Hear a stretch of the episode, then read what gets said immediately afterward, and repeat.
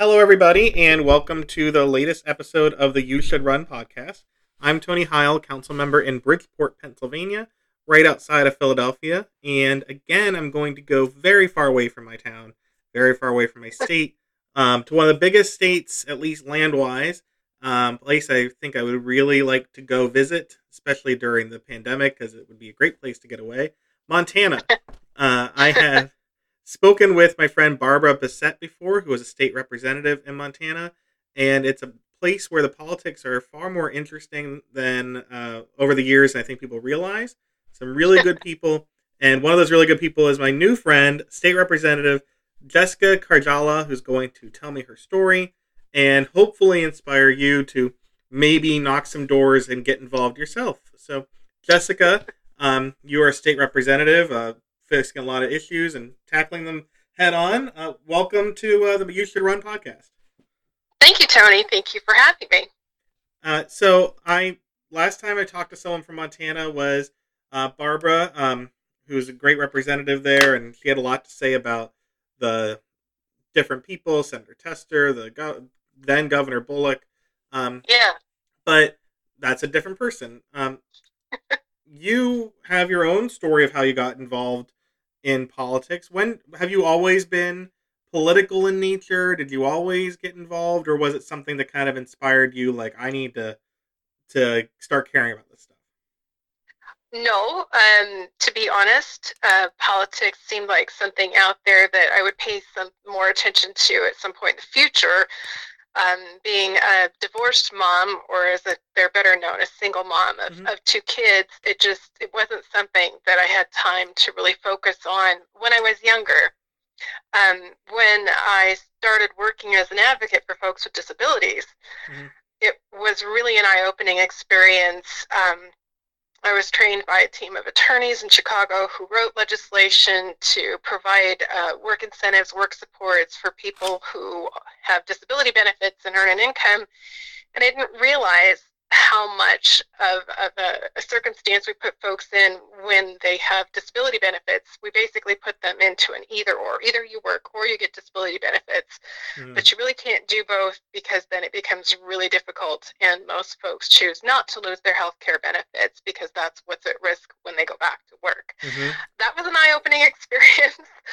um, and then while I was working that job, President Obama decided to run for office the first time, and lo and behold, one of the first things that, uh, one of the biggest things that he ran on was affordable health care. And so I said, sign me up. I'm going to go campaign for that guy. And that was when I started knocking doors in uh, 2007. Um, I was at the election night party when he won. Quite honestly, it moved me to tears. It was Mhm. very exciting. And um, yeah, that was my path forward. I con- continued to volunteer for campaigns after that. Um, and then in 2014, I was asked by my central committee to run for office. And um, hindsight being what it is, um, I stupidly said yes. Well, from what I've seen from all the issues you are involved in, which is a lot, um, you know, even from far away, I'm glad you did decide to run. Um, Thank you. one thing you say already though is you know as a divorced mom dealing with these issues um, you didn't have time and energy to focus on them that's very understandable but it seems like one of the drawbacks of our political system is that voices like those that you had aren't Mhm. heard enough because the people who need to be heard are far too busy dealing with real life Yeah, up to their necks in alligators. yeah are there alligators in montana Absolutely not. Oh, good. uh, but and you've you've been in office. You've listened to constituents. You've been in testimony. Is it something you've you've seen even more of that people who should be heard just don't have the time and energy to do it? Absolutely. And here's part of the reason, Tony. You mentioned that Montana is one of the largest states in the nation. It's the fourth largest in terms of land mass. Um, but then when you talk about population wise, um, we're one of the smallest. Mhm. Um, last known recorded numbers were about a million people. and what that boils down to in realistic terms is that there are more cows than people in the state of Montana. when it comes to policy, when it comes to our legislature, that means that people would have to travel vast different distances to come to testify at our legislature. Um, factor in our winters, um, they would be traveling uh, very dangerous roads to get there a lot of the time since we hold our session in the dead of winter. And um, that that that's a barrier in and of itself. Um, factor in, you know, folks like single moms who might be needing to work two or three jobs just to keep their heads above water. Um, and then it's it's not even a remote possibility. It's just not even a consideration. So um, then what you have are folks who run for office who actually have the luxury and the ability to be able to do that because you have to dedicate a lot of time to campaigning. You have to be able to take four months of the year out of your job mm-hmm. to go up there to legislate. Um, you have to be able to rent a place to live. Um, and quite honestly, not a lot of people have that ability. So it, ends up being a system of representation um, by folks who are quite honestly privileged. And um, though I was a single mom, I, I would count myself among those folks now that are privileged. I have the ability to do that now. Yeah. And so that means that in state cap and, and Montana is not unique to that, of course, that there are state capitals where people who live near the state capital um, who have those challenges, they may be able to run. The people who live one, two, three, four hours away, um, they feel really left out of the system just by the way it's set up. They absolutely are. Yes. And, and so that really, I think that a lot of people look at Congress.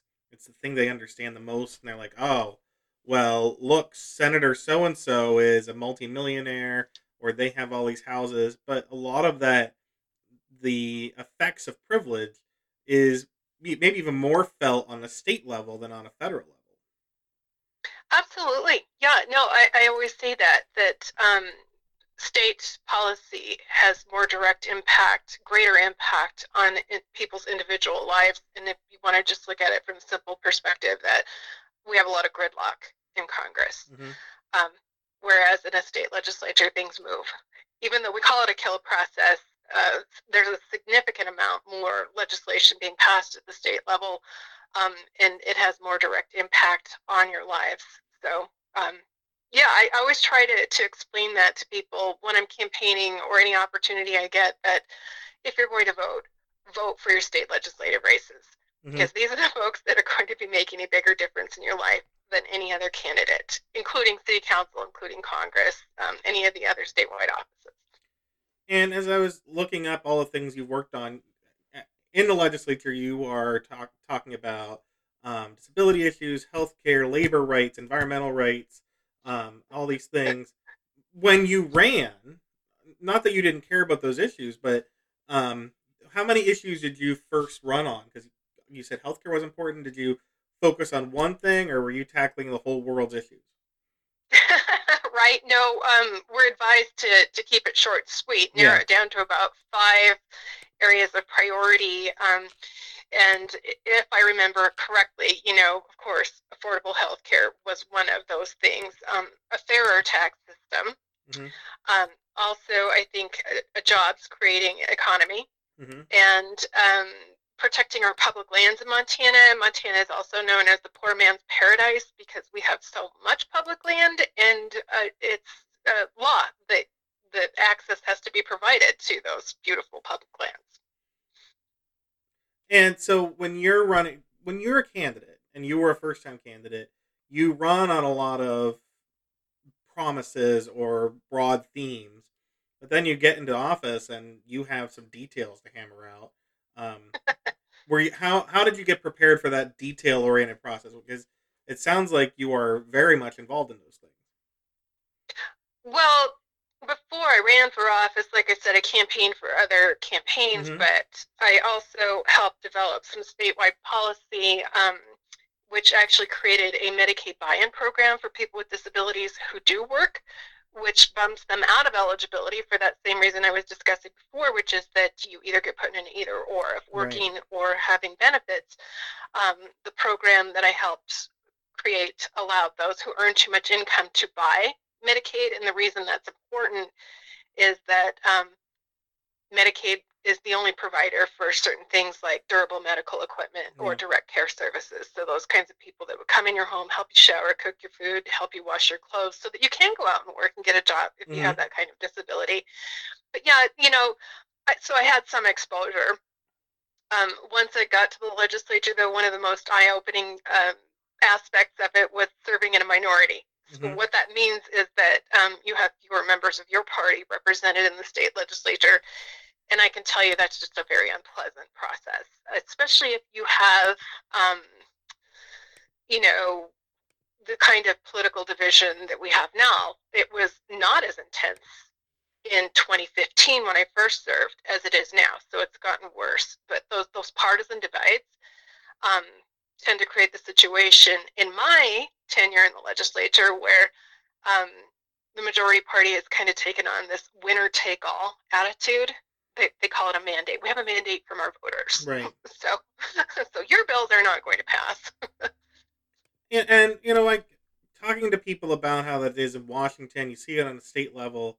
Um, you know, there's talk about the filibuster in the Senate, which obviously you don't have to deal with. hmm But in a way, as a voter, like if I've for at least on the federal level, right? Like, what's the reason for it to to not just be like we voted for a majority, they should do whatever we voted for them for? Um, you know, what's the pushback on that? That well, no, we shouldn't. Well, it's not. It's not a winner take all system. Right. um, you, you, you're denying those 10 or 20,000 voters in each one of those elected representatives districts a voice. Mhm. You know, and what about considering good legislation? Shouldn't it be about the policy, not about partisan politics, but about good policy that gets moved forward that's good for everyone in Yeah. all voting districts, regardless of who won that election to represent them? And it's frustrating to me, I'm sure more so to you, that so many things have become partisan. Um, you know, with the COVID relief, the American Rescue Act, um, it expands Medicaid, which I, I know you and I both agree is so important, and yet a lot of Mhm. states still are pushing back on it when there's no good conservative policy reason to not take Medicaid expansion money, right? Medicaid expansion is a win, win, win, win, win. Th- there are no detractors. Um, when we first heard it in 2013 and then again in 2015 when it first passed in Montana, the testimony was overwhelmingly in support of Medicaid expansion. It was about a 10 hour bill hearing. um, there were over 700 people who drove across the state in the dead of winter to come to support this bill and they ran the gamut of representation for Montana's population. So I distinctly remember a young man who earned too much money Mm-hmm. to be eligible for disability benefits, but um, who did not earn enough money or didn't work in the kind of job that provided him health care benefits, and he had type 1 diabetes. So essentially, his testimony told us that he was working himself blind and eventually working himself into an early grave. And no, he did not have family members who could put him up on their couch until, you know, he could find something else. He did not have that luxury. This young man was um, basically alone in the world. There was a grandfather that came in and explained that he was not old enough for Medicare and Social Security retirement benefits yet, and that um, his wife and daughter had been killed in a car wreck. He was now responsible for guardianship of his granddaughters, and that he had congestive heart failure. So he was not only working himself into an early grave, uh, providing for his grandchildren, but that he would leave them also ultimately um, orphaned with no family and no means. So then you had the other end of the spectrum where you had very successful businessmen coming in talking about those employees that were for them who were only part time, for which they could not provide benefits because it was not a cost effective thing for them to do. You know, it could prospectively put them out of business, but that if Medicaid expansion were passed, they could have health care through this program, and that would provide the business community, i.e., these employers who are testifying, a healthy workforce, and overall contribute to the, the well being of the, the state's economy. It was amazing. and, and you it was able to pass then with the way that the Republicans are moving now, like it feels like things that you were able to do with with bipartisan only a few years ago, it's becoming even harder now.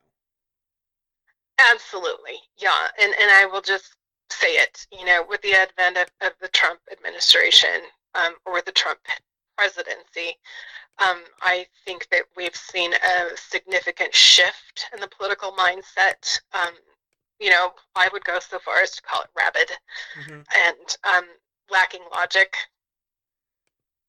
And, and, and it, it's it, yeah, it, it contributes to that winner take all, that mandate mentality. Absolutely. And what what do you you see? I see that from like you know regular people. You see obviously from regular voters too when you talk to them or you interact with them in any way. But you're talking to people who make the laws. I don't make the same laws you do, but I know about the impact of even a bike lane. Like this is gonna be great, or this is gonna hurt this person, but it's worth it. Um, you know, legislators should understand the impact of what they do. Yeah. What do you sense about the mentality of that at this point? Like, do you see any way of kind of cracking that egg or fixing that fever? Honestly, no, because yeah. it, you know we've been screaming into the void for years, right? So we, we we go to great lengths to study the legislation. When I say we, I mean the Democrats. We study the legislation. We take great pride in not misconstruing or misrepresenting what's in legislation, mm-hmm. and we go to great lengths to unpack that or to to describe it um, as much for the sake of our voters as much for the sake of pending litigation mm-hmm. as a result of these laws, but also for the sake of the argument on the floor for debate in consideration of the bill. Um, I feel that way. I, I feel comfortable saying my caucus feels that way, and yet it seems that we've entered an age where um, someone's ignorance weighs or holds just as much value as as someone else's education and intelligence, right?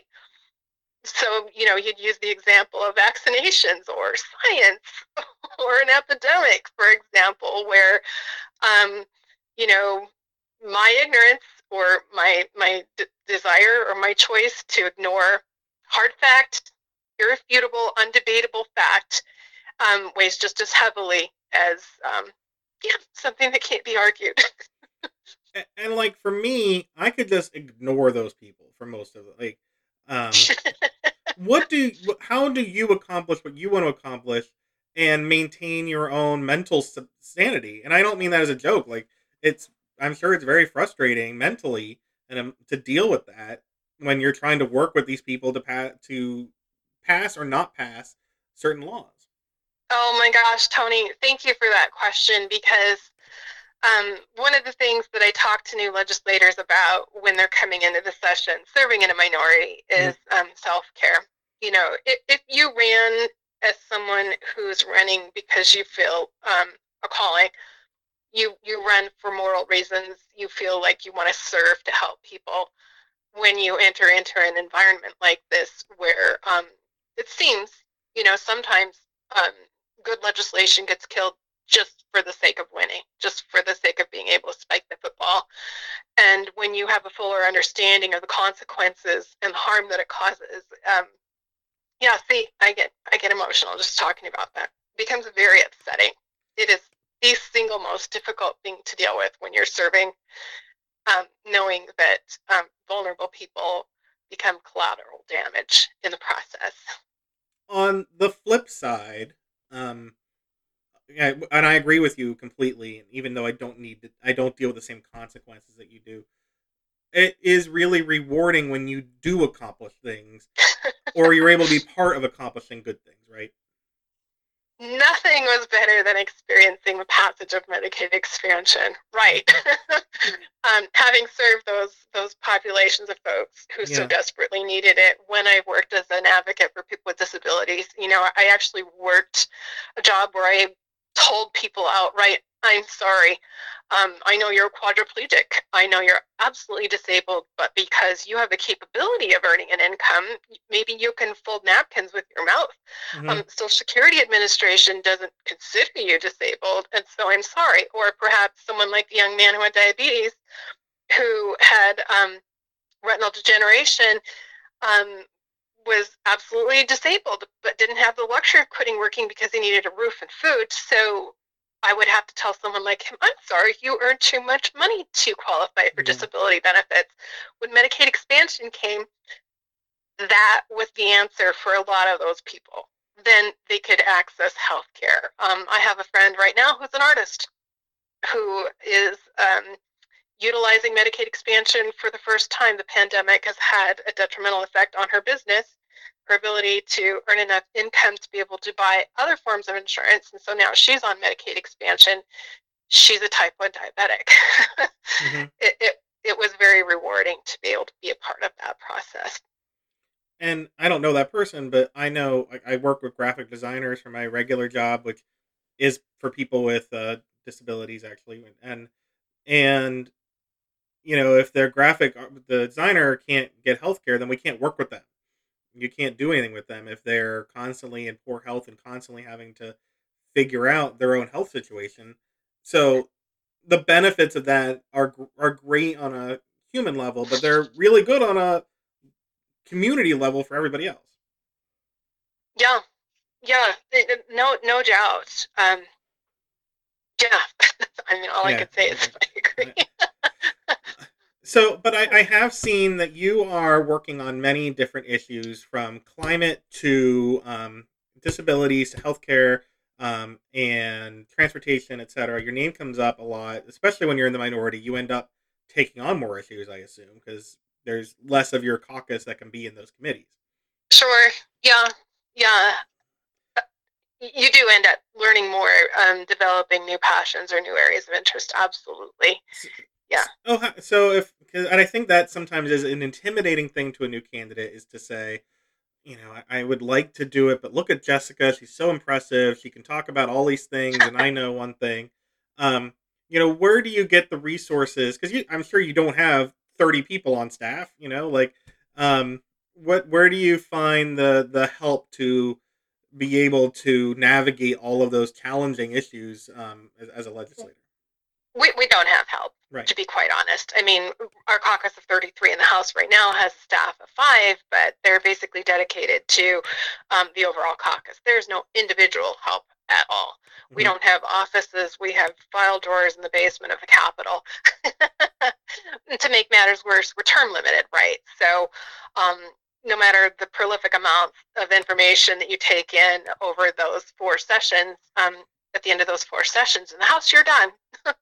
so in comes a new flood of legislators who may or may not have that same policy grounding mm-hmm. that I had, or who may or may not have the desire to learn about new areas of policy. Um, they may have one niche specialty, or maybe they have political ambition, and that's the reason that they're there. Maybe they're not vested in policy, right? Mm-hmm. People run for all kinds of different reasons, and so um, I, I, think that um, the the argument I would put forward in those regards is that you have to be pretty self motivated. Mm-hmm. Um, some of the things that I tell new candidates can be pretty intimidating, especially when you run in a state like Montana. Um, I've been saying for years it's predominantly red. People have argued it's purple because we've been able to elect certain people to statewide offices or to Congress or to the governor's office but as our last election bore out, when we got ballots in the hands of every single registered voter, active, inactive, you name it, it bore out what I've been saying. Montana is deeply, deeply red. I think, and, yeah, you know, people. There's all these terrible bills about um, limiting um, vote who can vote, and all these voter suppression bills are Republicans across the country. And a number of mm-hmm. people have gone of, of uh, writers have said, you know, they're doing this to hurt Democrats, but a lot of these Republicans that are limiting who can vote could be hurting themselves more than Democrats. Absolutely. Thank you, Tony. And when we were discussing voter suppression bills as a group one night, I just said, well, they won. if it's not broke, don't fix it. Have you never heard the saying? And so, uh, you know, I kind of laughed. It's like, what's the logic behind this? And I think it's just purely that nationalization of politics, right? this one size fits all, regardless of where you live. But I can't speak for other states, but I can speak for Montana. When I watched all of this evolving in the 2016 election, when Trump first ran, um, I was out knocking doors and I laughed because I saw these Trump signs pop up, and through the voter registration rolls, I could look them up in my database, and I thought, oh, ha, they're not even registered voters. That's hilarious. But then when I saw them popping up everywhere at every single door that was not a registered voter, or every mm-hmm. Trump sign happened to not be a registered voter, I realized this is coordinated. This is planned these people are going to the polls. Montana had same day voter registration, and I was right. All of those same day voter registration, same day voters ended up voting for him predominantly. Whereas in the past, those had been Democratic voters. And I'm not talking the Trump voters being flipped. I'm saying that those voters in the past who had voted at the polls as same day reg voters had been Democratic voters.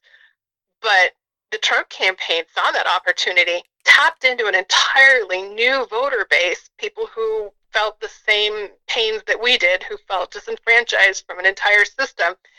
He got those people to come out and vote for him. And so, yes, these bills are going to hurt them in that regard. and my question was if they pass all these voter suppression bills and they lose, do I have to be sad? Right. Yeah, it, it makes it's baffling to me in all these states where they won. I mean, I understand what they're doing in Georgia is specifically targeted, it, but even then, not only does it disenfranchise some of their voters, but it it clearly is riling up Democratic voters to come out and vote and like repel these people. Absolutely. Absolutely. It goes against American values of one man, one vote. Mm-hmm. We fought against those those um, poll taxes. You know, you had to own property. Um, you had to have ID. Americans have historically had this innate sense of fairness, you know, of, of uh, government of buy-in for the people, and that seems to be being eroded right now. I, I think that there is absolutely a move toward authoritarianism or just a minority rule in the country. Well, unfortunately, I feel like a lot of those those Trump people they don't think that they're unfair. They they have been warped by Tucker Carlson and you know Laura Ingraham to think that you know things are unfair against them because someone else is being helped, and you helping a person who is different than them somehow hurts them in the long run.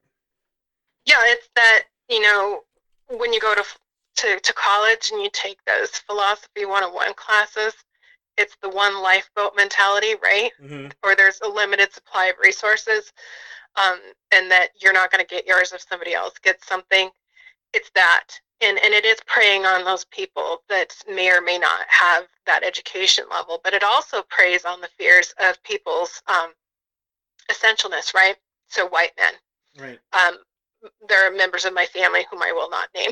well, I don't know them, so right, right, who have been seduced by this idea that they are a, a, dying breed, that they're becoming a minority, and that they're going to be treated the same way that they have historically treated other minority populations. They don't have any other frame of reference, and they assume that should they lose their power, um, uh, real or not, because, you know, as I tell them, you personally do not wield any power. this is being sold to you as a bill of goods, so to say. Um, but just that social standing or that idea that they might hold some higher social status is really a gross idea to me. And I think that that's absolutely being um, perpetrated on, on people who already have anger issues. You know, they're angry because um, they feel like they're not being represented. That is true. Um, it's becoming harder and harder for people to achieve the American dream. So they lure them in with that anger and then they scapegoat those other people yeah. that they feel like they should be superior to. And it becomes very convoluted but very, very effective messaging. Yes, you're hurting. Your life is becoming more difficult. Um, you're not going to be able to retire. Your kids won't have any college, yada, yada. But it's their fault. you know, it's the cartoon of the, the corporate executive with the with the cookie. You know, you're gonna say as soon as you it, yeah. right.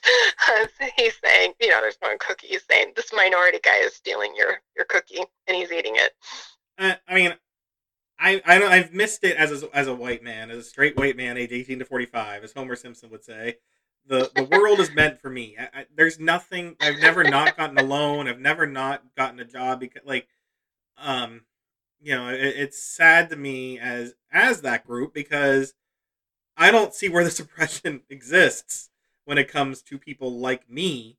Um, and then the liberal, the, the progressive things you're talking about, like Medicaid expansion, like we said, it's you if you expand Medicaid or do these other things that are progressive goals, they don't help mm-hmm. one person and hurt someone else. Expanding Medicaid right.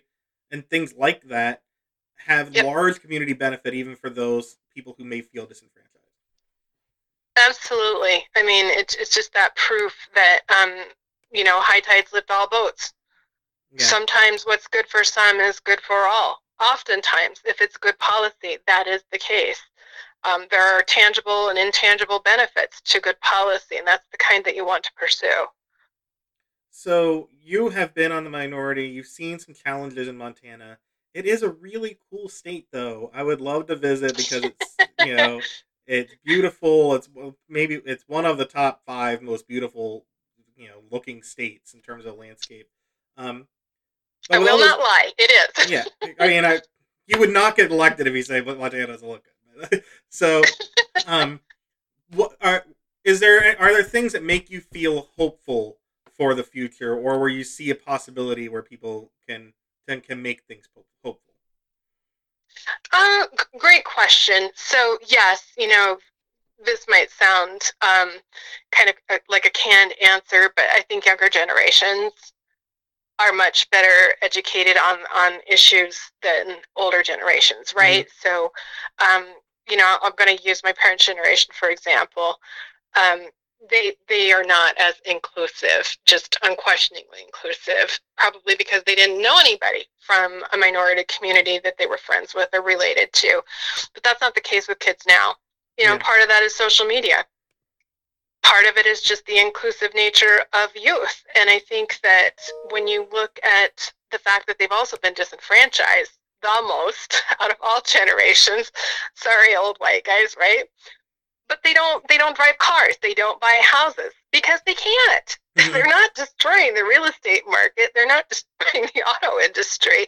That's how out of touch our policymakers are. Um, they can't afford those things and so they understand um, that you know it takes all of us to survive and, and i think there is more of an understanding of the need for socialist policy socialist not communist mm-hmm. those types of socialist programs that we already have that could be expanded um, i.e medicaid I think younger generations have a better understanding of that. They also have a better understanding of civil policy that doesn't harm other people. You don't need to hurt other people in order to pursue happiness in this country. And that's the hope. You know, I, I look at my kids, for example, and um, they're both mortified by what's happening in the state. There have been tears shed. Um, you know, I have one daughter who works in the tech industry in Seattle who says she's never moving back here. It doesn't change mm. back um, now you're getting between me and my kids, right? Mm-hmm. then you're in trouble. Then you're in dangerous territory if you come between a mom and her kids. But um, I understand her viewpoint, and I, I support that. You know, um, the older one says, yeah, if it gets worse, she might have to leave too. You know, workplace discrimination becomes not just endorsed, but it becomes part of corporate culture when legislation like this is passed. Yeah. It does have a trickle down effect.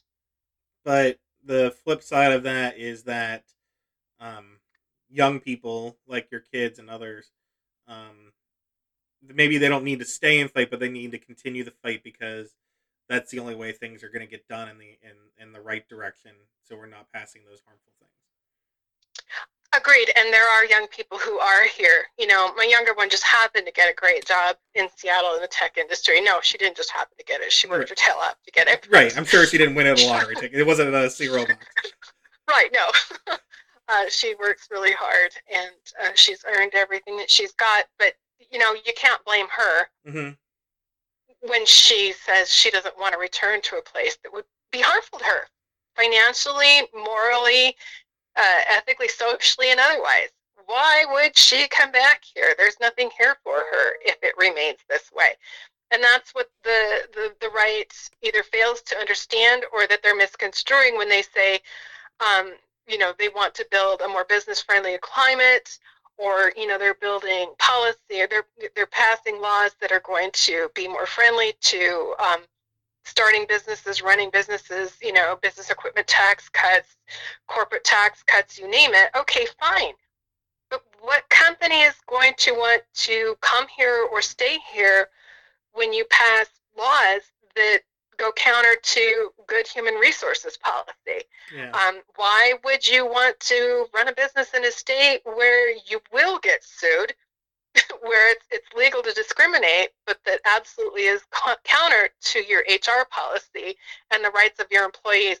No one is going to bring their business here. yeah, I mean, and, and I'm, I, I would like to wrap up our conversation soon, but I think uh, I can't think of any major company that's going to a state and saying, what we need you to do to make your state viable for my major company to bring a thousand jobs is to harm transgender people or to um, you know harm access to women's health care. like there's no company that's going to a state lobbying for these these kind of materials in order to help their business right Absolutely not, because they understand that um, nobody's going to want to come work for them if their HR policies are hateful, and then you're losing out on the best talent. But then again, too, nobody's going to want to buy your products or your services if you have hateful policies. Mm-hmm. So why would you go to a state that has hateful policy? Right. You know, our travel and tourism industry are being jeopardized right now by the kinds of laws that we're passing. Mm-hmm. Yeah. There's already a nationwide uh, boycott against us. Yeah, it's um it's really hard to understand. I know that I mean any any most businesses, especially if you're trying to hire younger people, um, it would be a huge backlash on that. Um, so, but we want to get people involved in running, potentially young people, potentially people who've never done it before. If people want to learn from your example and get involved, what would you tell people right now if they're interested in, in making a difference? Well, I love seeing um, our friend, Representative Bessette, and she is still mm-hmm. a representative, though she's not currently seated. Um, I love seeing the change in her. What's happening at the Capitol has not discouraged her in the least. She yeah. has become more activated, as some people have described her, knives out, because this does impact her personally. It does impact her friends. And I think that when young people who are here, who are vested in their communities and rooted here, um, who have jobs here that they like, it has only served to energize and activate them more. I've seen people that I never thought would want to run for office step forward and say, I want to run now. Good. So I think it's kind of backfiring. You know, rather than people getting scared or discouraged, it's really lighting a fire under a lot of people. Good. Well, I am looking forward to more people having a fire lit under them and, and run for office. Um, I'm glad that I mean I I consider it a privilege to be in office myself. I know you do too, and I hope that um, yeah. people who are I hope that people who are better than me will end up running everywhere oh. across the country. Not I'm not not a knock on me. I'm I'm excited for the younger people to run and you know you want to be replaced by something better, not something worse. Absolutely, that's the goal. Great. Yes well, well, thank you so much. And finally, if people are interested in learning more about you and following what you're doing, what's the best way that they can follow you? They can find me on Facebook mostly. Mm-hmm. Um, I'm also on Twitter. It's just my name, Jessica Karjala. The last name is spelled K A R J A L A. Pretty easy to find. Um, I don't have a website um, because social media is more effective. So yeah, and and through you, you can direct them my way. Great. Well, I would encourage everyone to follow Jessica uh, follow her example, and maybe you should run for office too. Yes, because if I can do it, other people can do it. I unseated a Republican to get myself up there, so other people can do it. Same here. If, you, if I can do it and Jessica can do it, you can too. So, th- thank you so much, and best of luck to you in Montana. I hope that you uh, have some good reason to celebrate in the future. Thank you, Tony.